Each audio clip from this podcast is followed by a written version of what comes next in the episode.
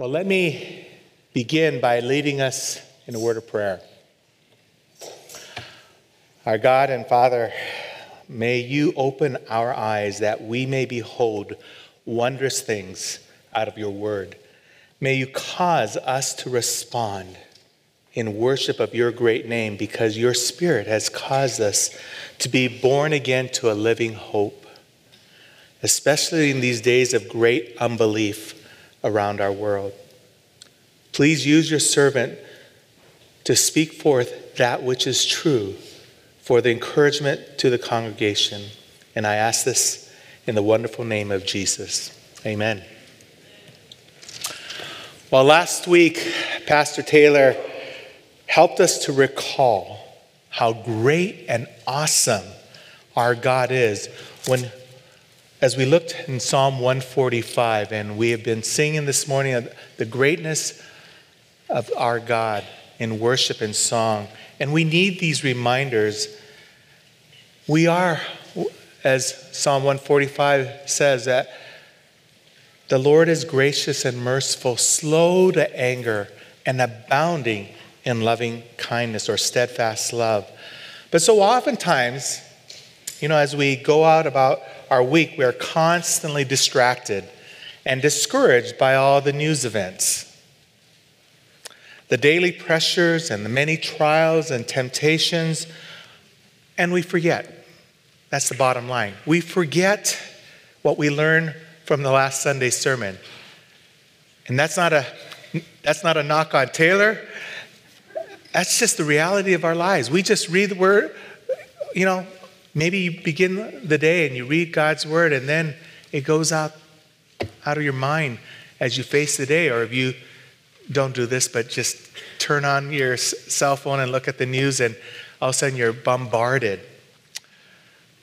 But I think about this past 7 days and there's been numerous distractions that tempt us into unbelief. Wars, or evacuations, rumors of war, fires, health crisis,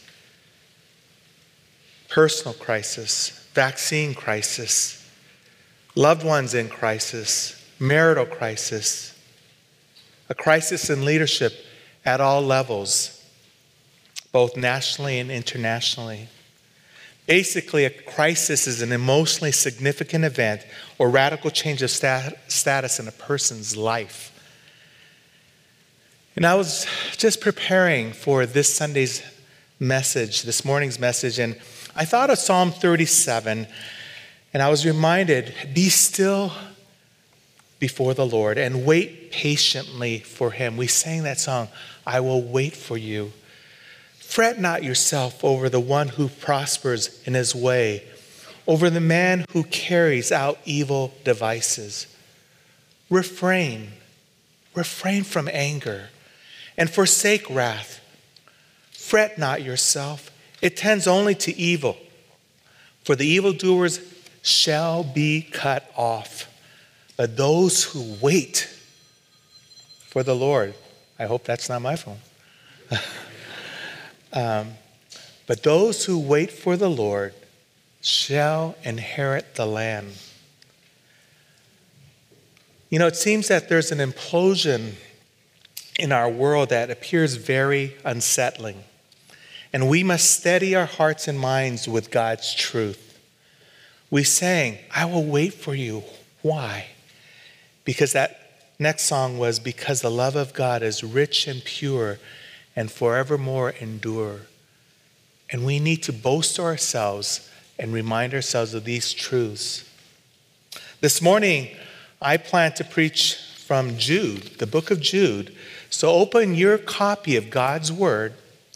And if you don't have a copy of that, there should be a Bible in front of you, and it's on page 1216.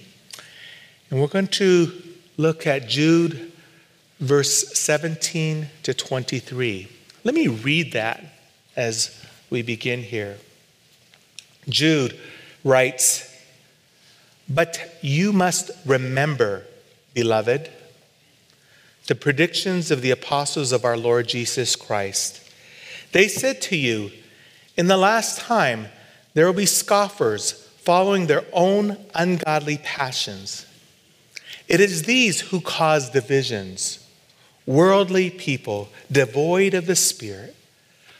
But you, beloved, building yourselves up in your most holy faith and praying in the Holy Spirit, keep yourselves in the love of God, waiting for the mercy of our Lord Jesus Christ that leads to eternal life. And have mercy on those who doubt. Serve others by snatching them out of the fire.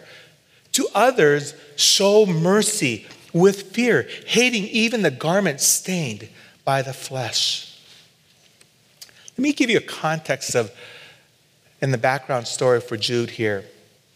You know, Jude was the half brother of Jesus and the brother of James, who was the leader of the church, uh, Jerusalem church.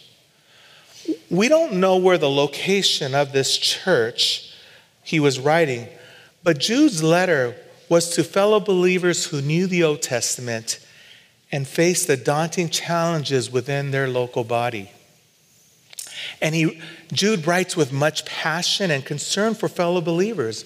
We know that because in verse 3, he says, Beloved, although I was very eager to write to you about our common salvation, I found it necessary to write appealing to you, to contend.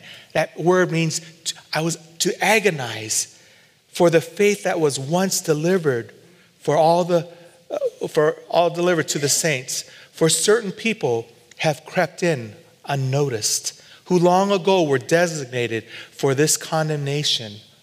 Ungodly people who pervert the grace of our Lord, uh, who, who pervert the grace of our God into sensuality and deny our only Master and Lord, Jesus Christ. You see, there was a clear and present danger of unbelief that was permeating within the church and that still remains even today. This theme of concern for the church is not about outside threats from governing authorities. Notice this. The, the, the, concern was not outside threats from governing authorities or invading armies or economic downturns. The concern is one of implosion, enemies within. And this appears to be what I, in my study, just noticed this is such a common theme. Uh, and it's shared by other apostles as well. Paul says to the Ephesian elders in Acts 20 that there will be woes, savage woes coming. He says that in Acts 20 28. He writes that in 1 Timothy 4, and he writes that in 2 Timothy 3 of certain people coming to divide within the body. The apostle Peter warns the same. He says in 2 Peter verse chapter 3 verse 3 that scoffers will come in the last days with scoffing, following their own sinful desires. The apostle John shares the same concern. He writes in 1 John 2 verse 18, "Children, it is the last hour, and as you have heard that antichrist is coming, so now many antichrists have come. And he goes on, verse 26 I write these things to you about those who are trying to deceive you. You know, this past year, the local church, not just here, but all around, has been tested.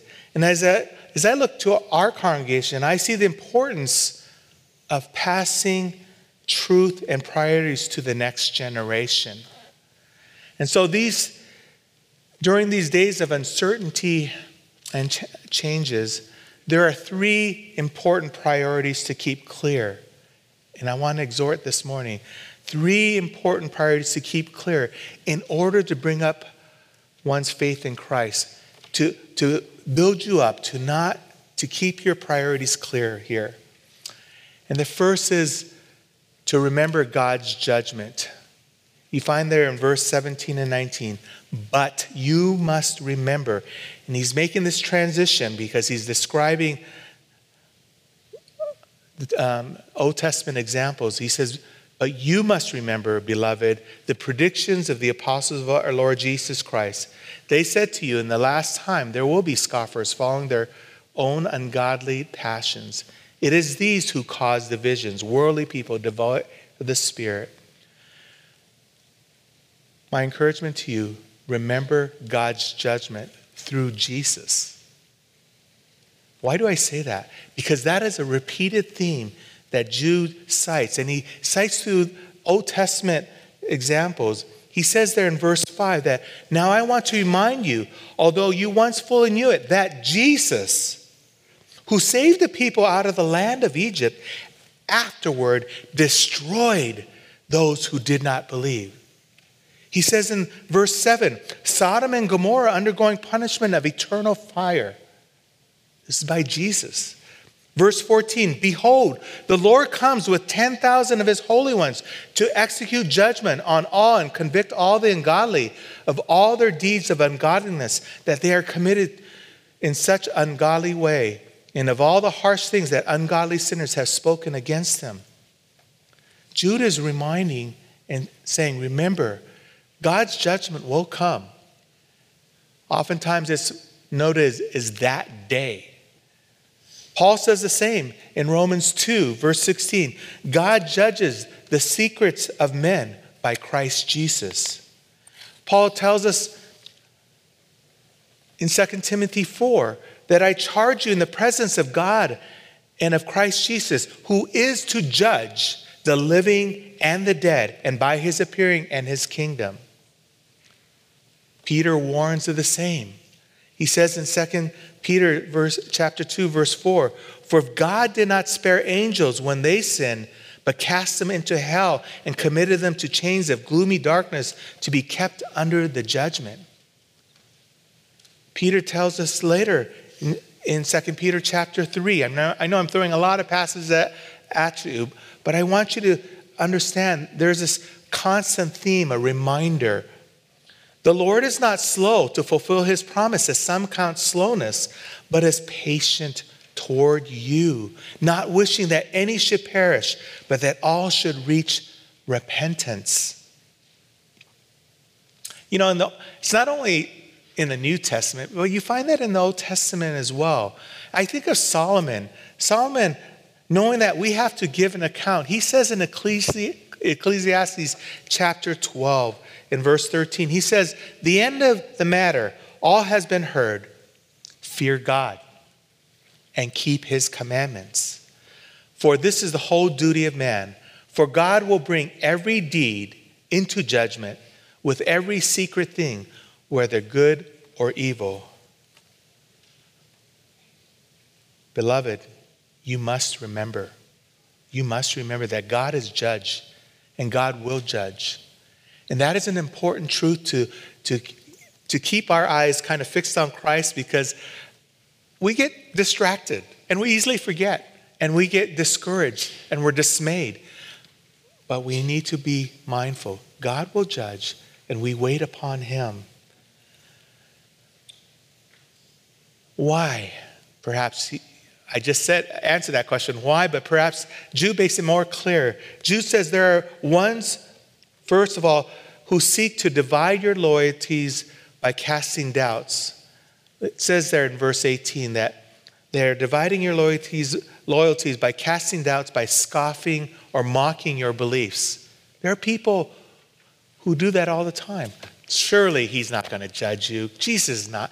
Jesus is the one who will restore you and he'll forgive you and overlook those things.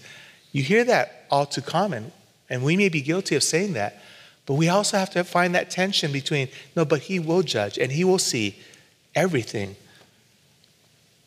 Then there are those who Jude identifies ones who follow their own ungodly or sensual passions by following their natural instincts. You know, they just they feel that way. They just want to go what they believe. They've elevated their own opinions versus what God's word declares. And that's a dangerous place to be. And that comes within the body here. Again, I'm, I'm talking threats from within.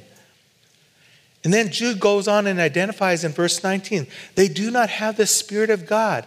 And it's evident by their causing divisions worldly people. Wow, that's really sobering. Because off, so often we are thinking about the threats from the outside. But the apostles, including, and Jude not being an apostle, but one who is very familiar with the apostles' writings, says, no, it's coming from within.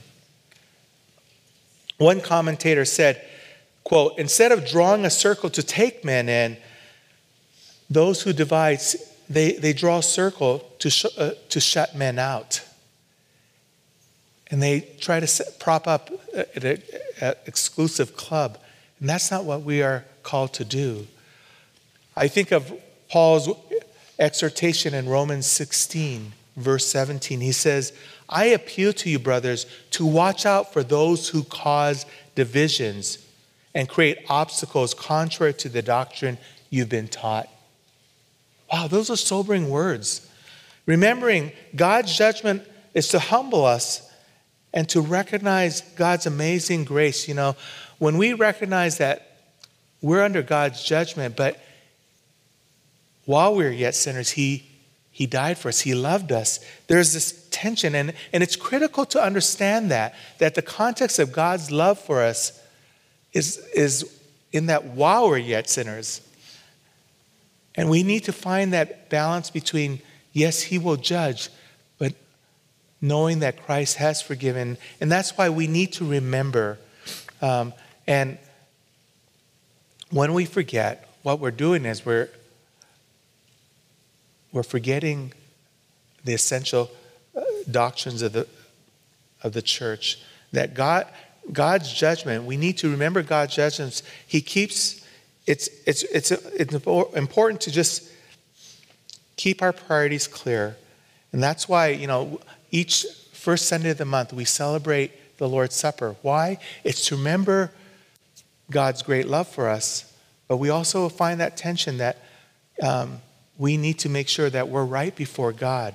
So, remembering God's judgment, Jude's exhortation is remember God's judgment. Second, resolve to keep yourself in the love of God. You find that in verse 20 to 21. But you, beloved, building yourselves up in your most holy faith and praying in the Holy Spirit, keep yourselves. That's an imperative. Keep yourselves in the love of God, waiting for the mercy of our Lord Jesus Christ that leads to eternal life. Jude again repeats this phrase, but you, beloved. He's writing to fellow believers. He's, he's imploring, he's, he's urging you on. You, beloved, remember this. Resolve to keep yourself in the love of God. Building yourselves in the faith and praying in the Holy Spirit is not only a personal exercise, but it's a corporate activity. That's why we uh, assemble together. That's why we have small groups. That's why we have equipping hour. That's why we have Awana. These are means to, again, keep ourselves in the love of God, to be reminded, to be built up, to be stirred. We are to build one another because these activities, you know, um, when you are with one another. It requires a, a step of faith because sometimes we're, we're inclined to just stay home and be by ourselves and not see anyone. But to care for one another, to pray for one another, to bear one another's burdens, that's an exercise of faith to keep yourself in the love of God, to recognize you, we, we have a responsibility to one another. And so, again, Jude gives these uh, the, this imperative to keep yourself within the circle of God's love. So, how do you keep yourself in the love of God? Let me give you some practical s- steps. First of all, to read God's word, to read the scriptures, read that which is true of God and his attributes. You know, we live in a day and age where we have so many great resources whether you can have access online or you have a library or develop a library. We have a library here as well. There are great resources that help us to keep our, fix, our eyes fixed on the love of God. May I recommend or commend several books. One is if you haven't read Knowing God by J.I. Packer. or The Cross of Christ by John Stott, or The Pursuit of Holiness by Jerry Bridges. I can go on and on. Desiring God by John Piper. Um, Attributes of God by Stephen Charnock for those who want to go really deep. Um, but these are books that are resources that help us to understand who men who have who have studied and help us to see how great and deep God's love. Even the oceans, I mean that we sang that song of just we have so much we know so little of God's love, but when we follow men who have who have learned, who have understood the love of God, and they've articulated quite uh, well. There, it's a gift to the church. And may I exhort you to be a reader. Leaders are readers, but I would say all of you, as followers of Christ, ought to be a reader. To, to keep yourself in the love of God is to be reading good material. Read of how, how other men and women have lived in keeping the love of God within their own hearts I'm a big, I'm a big advocate of reading biographies, historical biographies of men and women of the faith. Come and see me if you want to know some, but here's some, some ideas. I, I just recently read a biography on Hudson Taylor. It's a third biography I've read, and, and just a man who walked with God, who sought to make Christ known in China. Pure Gold, uh, the story of Eric Liddell, a gold medal winner who went and served the people in China and was killed there. Or, or actually, he, he, died there, not, he wasn't killed there. Um, to the Golden Shore, the life of Adoniram Judson, the first missionary to, to Myanmar or Burma. Uh, William Carey, J. Oswald Fraser. I, I can go on and on of different men and women who have served well. And they help, why do I recommend these? Because they're what you feel, what you struggle with, you're not alone. There are men and women whom God has used in, in days past, and to read in, of others who, who kept themselves under that love of God. Not only to be a reader, but to meditate. Think on that which is true.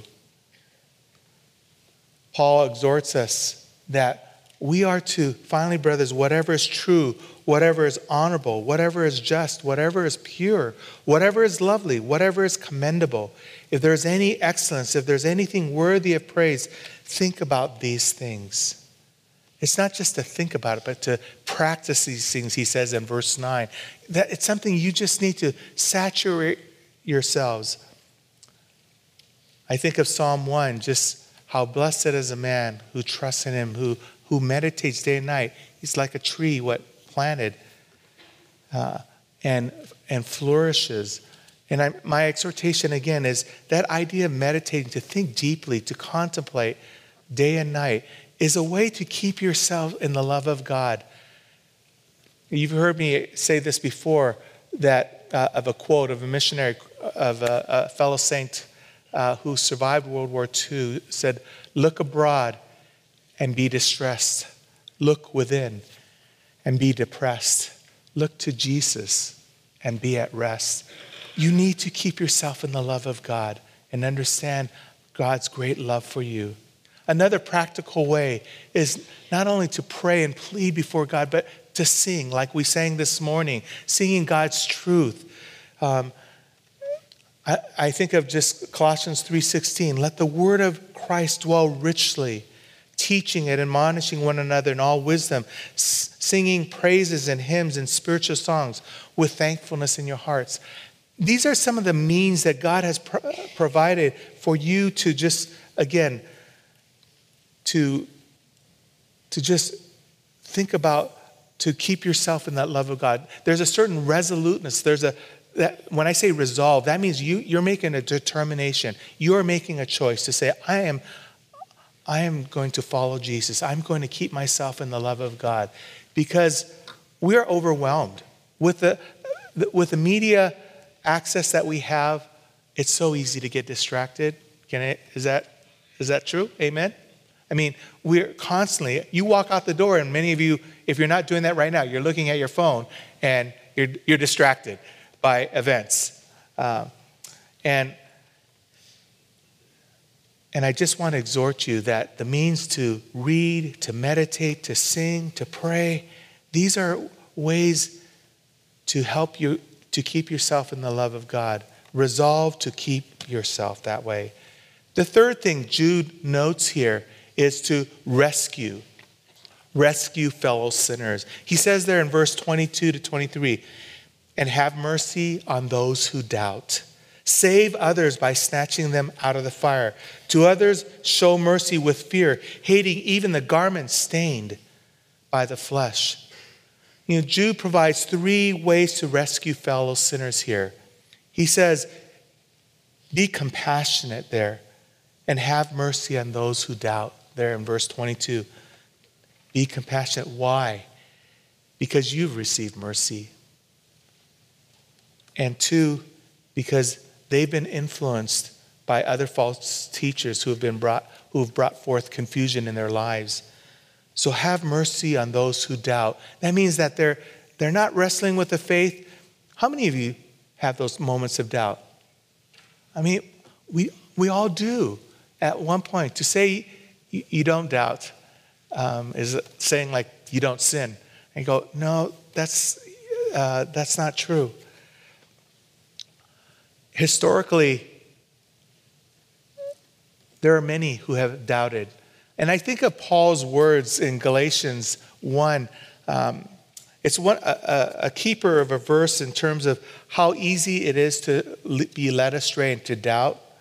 The Apostle Paul says in Galatians 1, verse 6, that I'm astonished that you are so quickly deserting him who called you in the grace of Christ and are turning to a different gospel.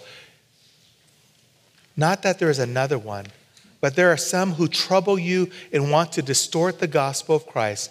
But even if we or an angel from heaven should preach to you a gospel contrary to the one we preach to you, let him be accursed. In other words, let him be damned.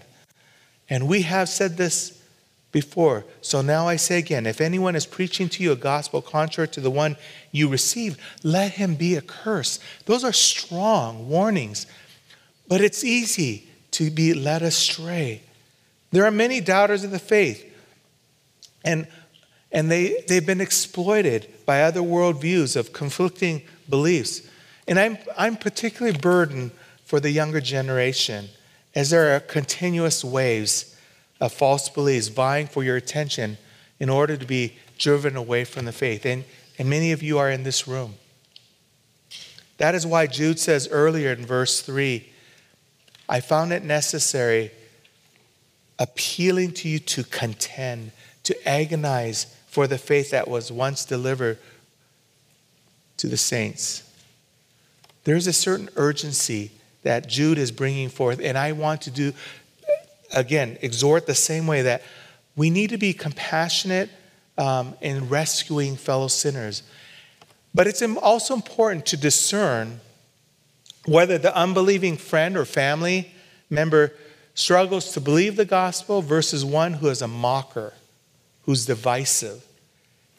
Do you know, can you discern the difference between someone who's doubting versus someone who's a mocker, who's, who says, who just makes fun of you. You may have family members like that. You may have people you know who, who look at you and go, What are you doing here going to church on Sunday morning? Or you don't really believe this Bible. You know, a mocker is one who knows the truth. And get this a mocker is one who knows the truth, having been raised or around the Christian faith. Perhaps he or she grew up in a Christian home, or maybe even present in this room. You know, I, as I point to Jude there, Jude says there in verse 18 that in the last time there will be scoffers or mockers following their own ungodly passions. It's one thing to save those who are doubting and appealing to them. A mocker, you just hand them over to Satan because they have, they have, they know. It's not a case of that they didn't know. They choose to say, I have nothing to do with it. You pray for them for sure. But that leads to the next point that Jude is seeking to make here is not only being compassionate, have mercy on those who doubt, but he says, be confrontational. He says there in verse 23, this first part save others by snatching them out of the fire. You know, what Jude is not saying is that a person does the actual saving of the soul. Only the Lord is able to convert, but you're the means. You get this? You're the means, you may be the actual means to save someone out of the fire. And that means to confront them. To confront someone with the gospel is actually attempting the work of saving the person from eternal fires of judgment. And that is what we must do at some point with those close to us. We must confront. We must speak of God's words. We must urge, beg, confront, plead, convince. This is the person whom God has placed for such a time as this. He has placed you. You know the people around you. Maybe they're even in this room. And you plead with them, you urge, you pray. But you must confront. You must confront. One pastor said, quote, if it is possible for your closest contacts to be neutral about Christ, then there's something wrong with your Christianity. Close quote. Do the people closest to you know? Have they been confronted about the urgency of the gospel?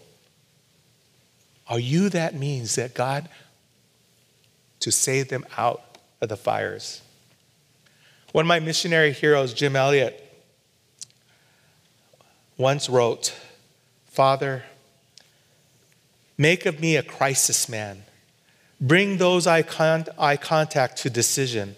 Let me not be a milepost on a single road. Make me a fork. Make men, make me a fork that men must turn one way or another in facing Christ in me. I pray that God will place you to be that fork on the road, that people will either follow Christ or turn away. Don't be the one just a signpost and say, no, go along your happy way and never confront them. We must have a sense of urgency. Hell is very real. If we don't believe in hell, you won't be courageous. That's the reality. But Paul reminds us that knowing the fear of the Lord, we persuade men. We must have that sense of urgency because we don't know when we will face our Maker. Evangelism is the one thing that we can do now. You've heard me say this before. Evangelism is the one thing we can do now.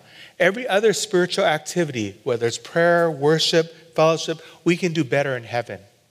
But evangelism, that means being courageous to confront people with Christ. This is our only time and opportunity. Make use of it. Don't neglect. Don't, when you sense that urging that I need to confront, do it.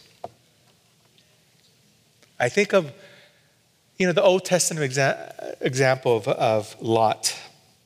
It's found in Genesis 19. You know the story, but let me remind you in, in Genesis 19, it says, We're about to, it says, For we are about to destroy this place because the outcry against its people has become great before the Lord, and the Lord has sent us to destroy it. So Lot went out and said to his sons in law, who were to marry his daughters, Up, get out of this place, for the Lord is about to destroy the city. But he seemed to his sons in law to be jesting. He's just kidding. As morning dawned, the angels urged Lot, saying, Up, take your wife and your two daughters who are here, lest you be swept away in the punishment of the city. But he lingered. So the men seized him and his wife and his two daughters by the hand. You know, the Lord being merciful to him, they brought him out of the city and set him outside the city. They literally snatched him. And that's the idea. When you are saving, you are snatching them out literally from the fires. That sense of urgency is needed since we do not know, once again, we don't know when that person will face eternal fire. So be compassionate, be confrontational. Third, Jude notes there, be careful. Show mercy with fear, hating the garment stained by the flesh. Jude uses this word, show mercy, but this time he's noting that there's a third category of people. You see, the first category was they were doubters, and that's where you show compassion. The second were the ones of danger of being destroyed, and that's where you need to be confrontational. But the third category is making sure that you, you don't get adversely affected by their sin. And that's why I say be careful. Don't ever think that you're above the temptation or sin when you confront someone of their sin. You are just as capable. If it wasn't for the grace of God in your life, you would do the same thing. I think of 1 Corinthians 10 13, just that no temptation is overtaking you, but such is common to man. It, we all face temptations. Don't ever think when you are confronting someone, when you are, you need to understand you could fall in the same. And that's why you need to guard your heart.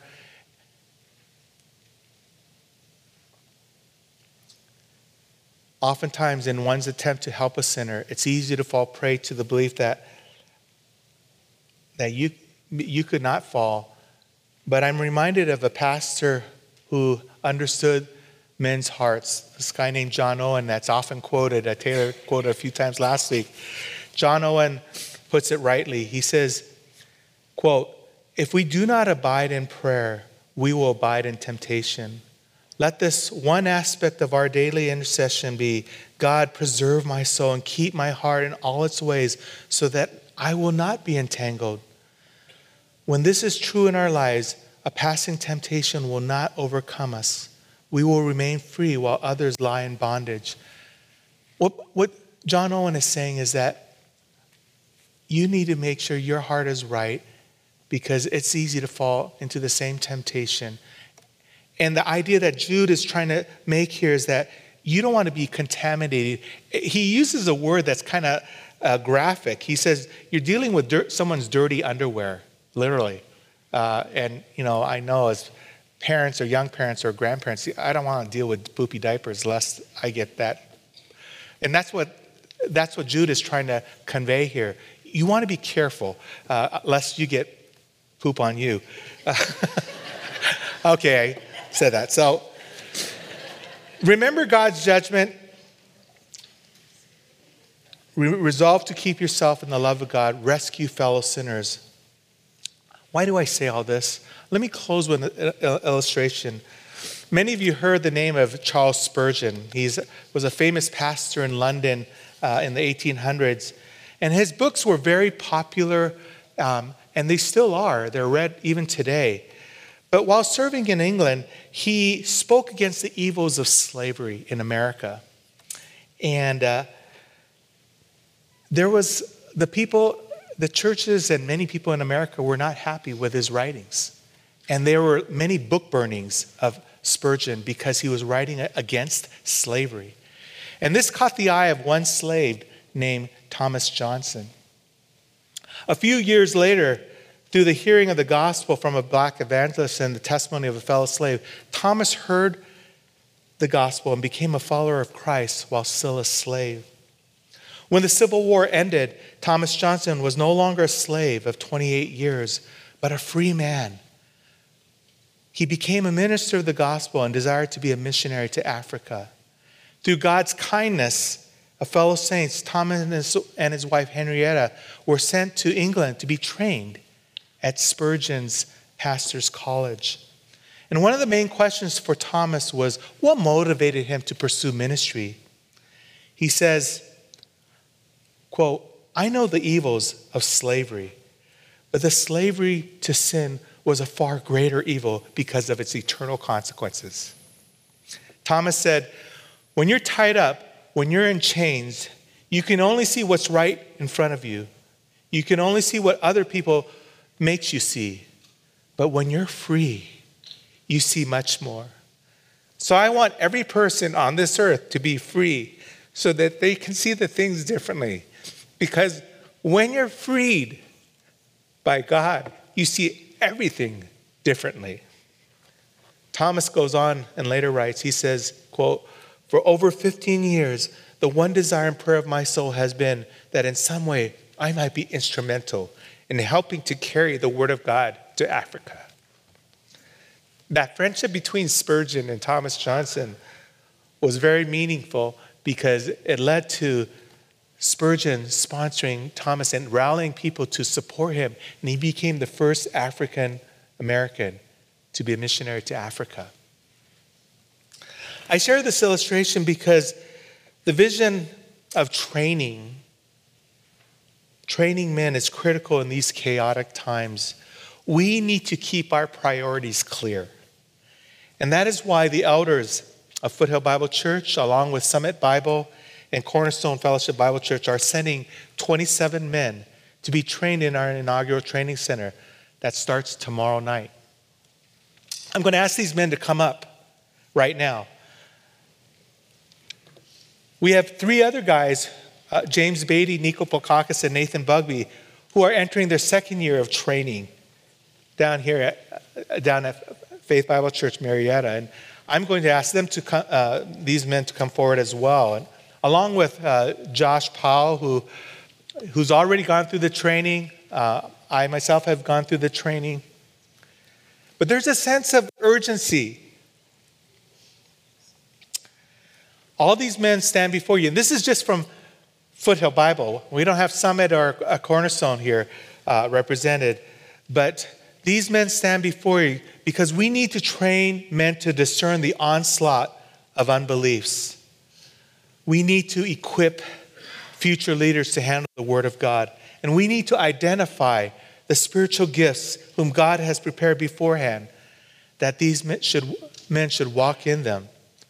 Pray for these men. They have voluntarily signed up. And we recognize that these men, all these men, they will be tested. They will be tested in ways that are unknown to us, but by our sovereign God, to test them of not only their knowledge and handling of the Word of God, but they'll be tested in other ways because Satan does not want this to happen. Congregation, I ask you to pray for not only pray for them, but I exhort all of you to keep your priorities clear. I, I call it KPC. Keep our priorities clear.